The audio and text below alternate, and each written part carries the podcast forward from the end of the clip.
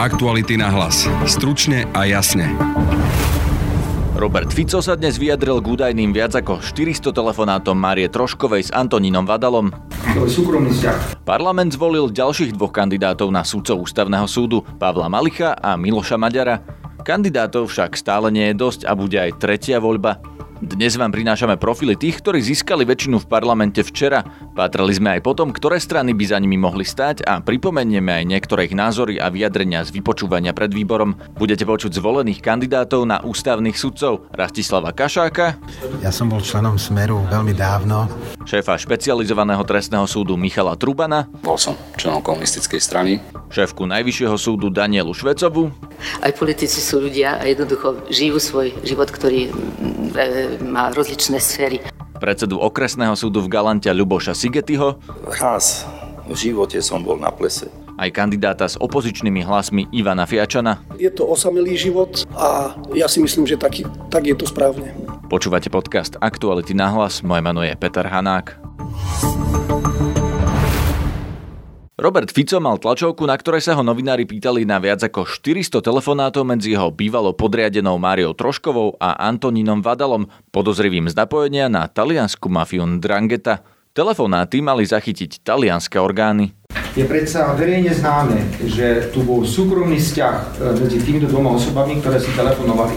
Ak v roku 2014 telefonovali, to je súkromný vzťah, čo mňa aj do toho pretože pani Trošková nastúpila až v roku 2015, v marci, niekedy na jar, na úrad vlády. Mňa zaujíma jedna jediná vec, či sú to naozaj e, informácie overené a pokiaľ je to súkromná vec, súkromný telefonát, súkromná komunikácia, do toho mňa absolútne nič nie je. Ak tam bolo niečo iné, a to sú orgány činné trestnom konaní. Čiže by ste o tom vedeli, po, tom tele, tých telefonátoch? Pán redaktor, ja sa do súkromného života mojich spolupracovníkov jednoducho nestarám. To je súkromný vzťah.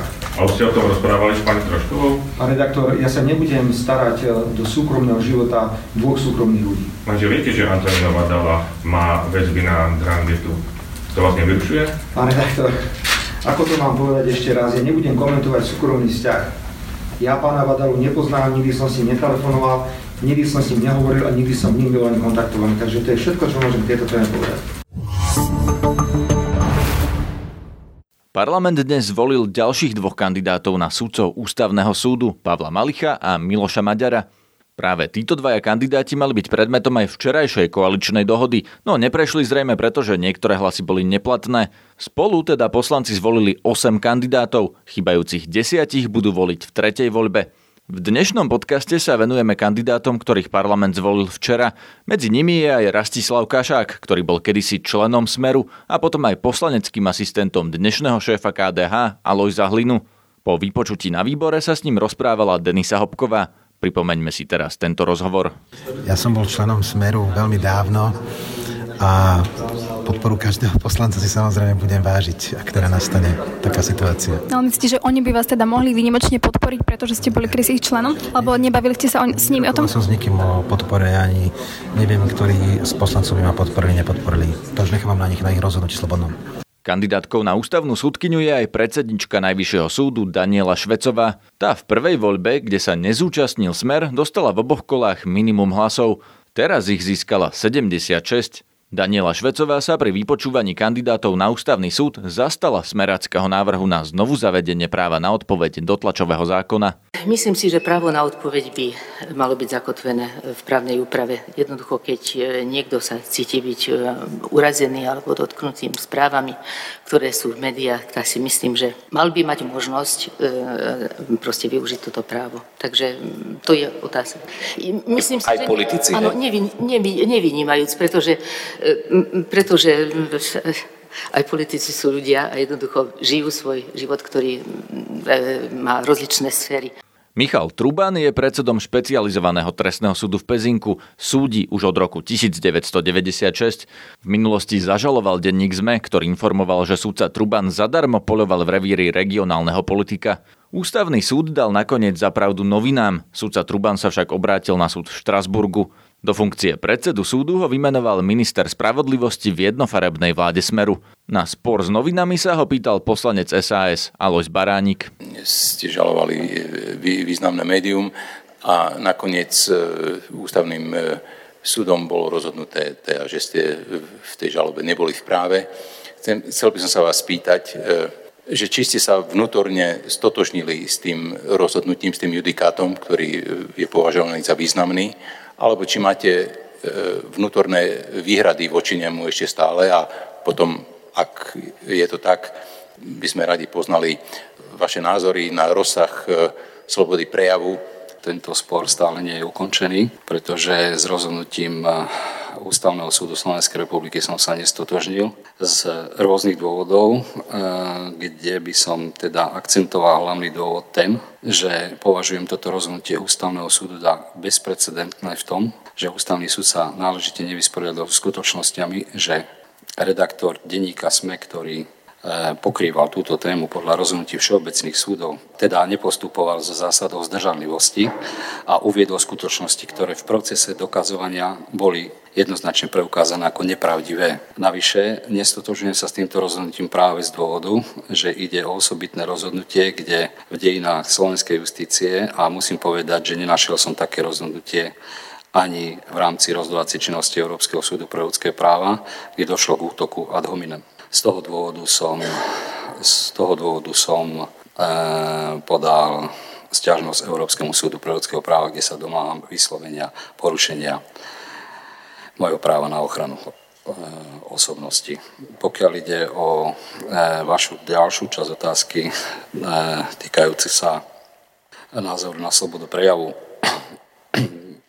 nerád by som spájal svoj osobný spor, ktorý mám s denníkom SME s mojim všeobecným uvažovaním a náhľadom, samozrejme, pretože ja absolútne rešpektujem všetky garantované práva zakotvené v našej ústave. Súčasťou toho je samozrejme právo na slobodu prejavu. Toto právo absolútne ctím a rešpektujem a nemám s tým žiadny problém, pokiaľ sú uvedené skutočné pravdivé informácie a nedochádza k takým situáciám, ako je to, alebo ako to bolo v mojom prípade. Ďalší, kto požiadal slovo, je pán poslanec Maroš. Takže najskôr tej minulosti, že či ste boli členom eh, komunistickej strany, respektíve eh, tajnej služby EŠTB. Či som bol členom komunistickej strany Československa, bol som členom komunistickej strany. Eh, do roku, myslím, ale teraz ma prosím prete s rezervou 90 alebo 91, keď vystala požiadavka, samozrejme, že ako prokurátori sme museli byť nestranní a vtedy sme všetci na pracovisku ukončili v tom čase členovia strany. Neviem, boli sme tam asi všetci svoje pôsobenie v rámci komunistickej strany. Ďalšia druhá časť vašej otázky, či som bol členom tajnej služby štátnej bezpečnosti, nebol som. Dodám, že útok ad hominem znamená útok na osobu. Súdca Truban teda namieta, že novinári písali priamo o ňom ako o osobe, nie iba o jeho rozhodovacej činnosti. Ďalším kandidátom na ústavný súd sa stal Ľuboš Sigety, dlhoročný predseda okresného súdu v Galante. V minulosti sa opakovane postavil proti Štefanovi Harabinovi. Ten ho označoval za politického nominanta.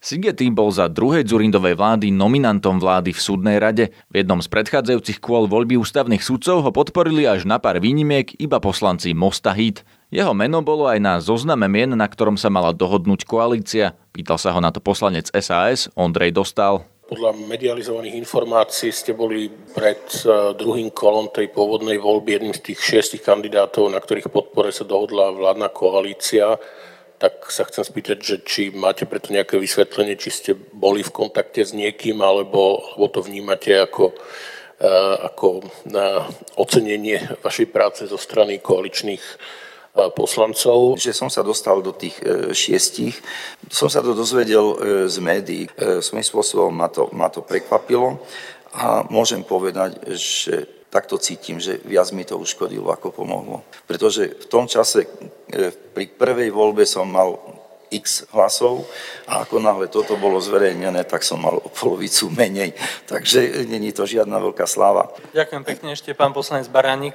Že sa bežne stýkate napríklad e, s miestnymi funkcionármi a že ste videní na e, rôznych oslavách s primátorom Kalanty, ja tomu rozumiem, že to, je, že to je malé mesto a že sa tomu dá trochu ťažšie vyhnúť, ale ja si sa vás chcem spýtať, že či si myslíte, že ako súdca, ako predseda súdu, súdny funkcionár, že či by ste e, a prípadne ak by ste boli ústavným súdcom, že či by ste nemali urobiť viac preto, aby ten pohľad, ktorý verejnosť má na súdnictvo, bol trochu lepší. Raz v živote som bol na plese.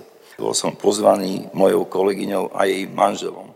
Vtedy prišli e, novinári, neviem, kto ma odfotil, neviem akým spôsobom a zverejnili to v novinách plus 7 dní, že ja som bol VIP host na plese primátora Galanty. Môžem vám tu povedať, nebol som žiadny VIP host. Riadne som mal zakúpený lístok do dnešného dňa, ten lístok mám, lebo som si odložil.